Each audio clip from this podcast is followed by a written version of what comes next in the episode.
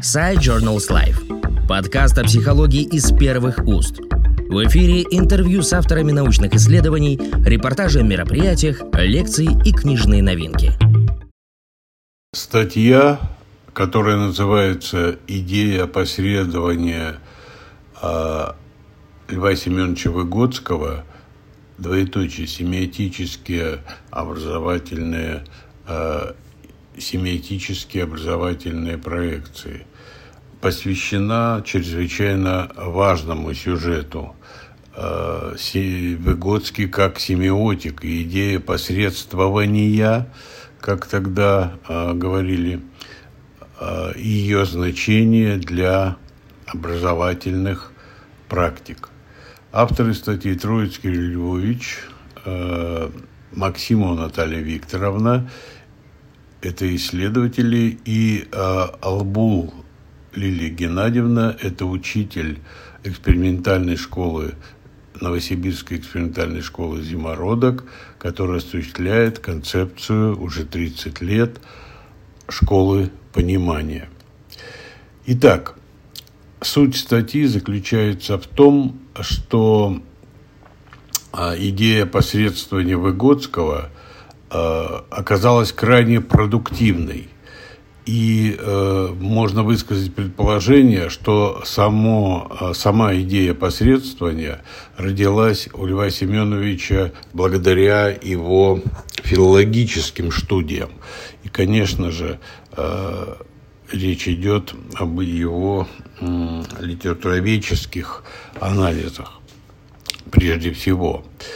И э, в современном таком научном направлении, которое называется нарратология, идея опосредования или опосредствования на языке Выгодского это э, получило свое развитие, например, э, в таком понятии, как нарративные инстанции.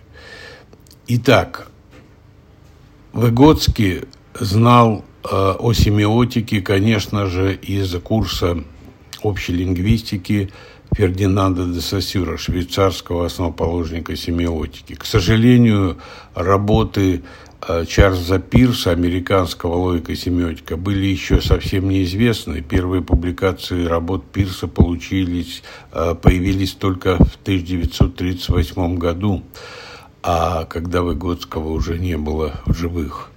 Язык как знаковая система э, новых э, подходов э, заключается в том, что Выгодский имел дело только с одним типом знака, который был описан у Сосюра, и который по типологии Пирса получил название э, символический знак. Это самый мощный, если можно так сказать, тип знака. Мощность его э, заключается в том, что этот знак выходит непосредственно в контекст социокультурного пространства.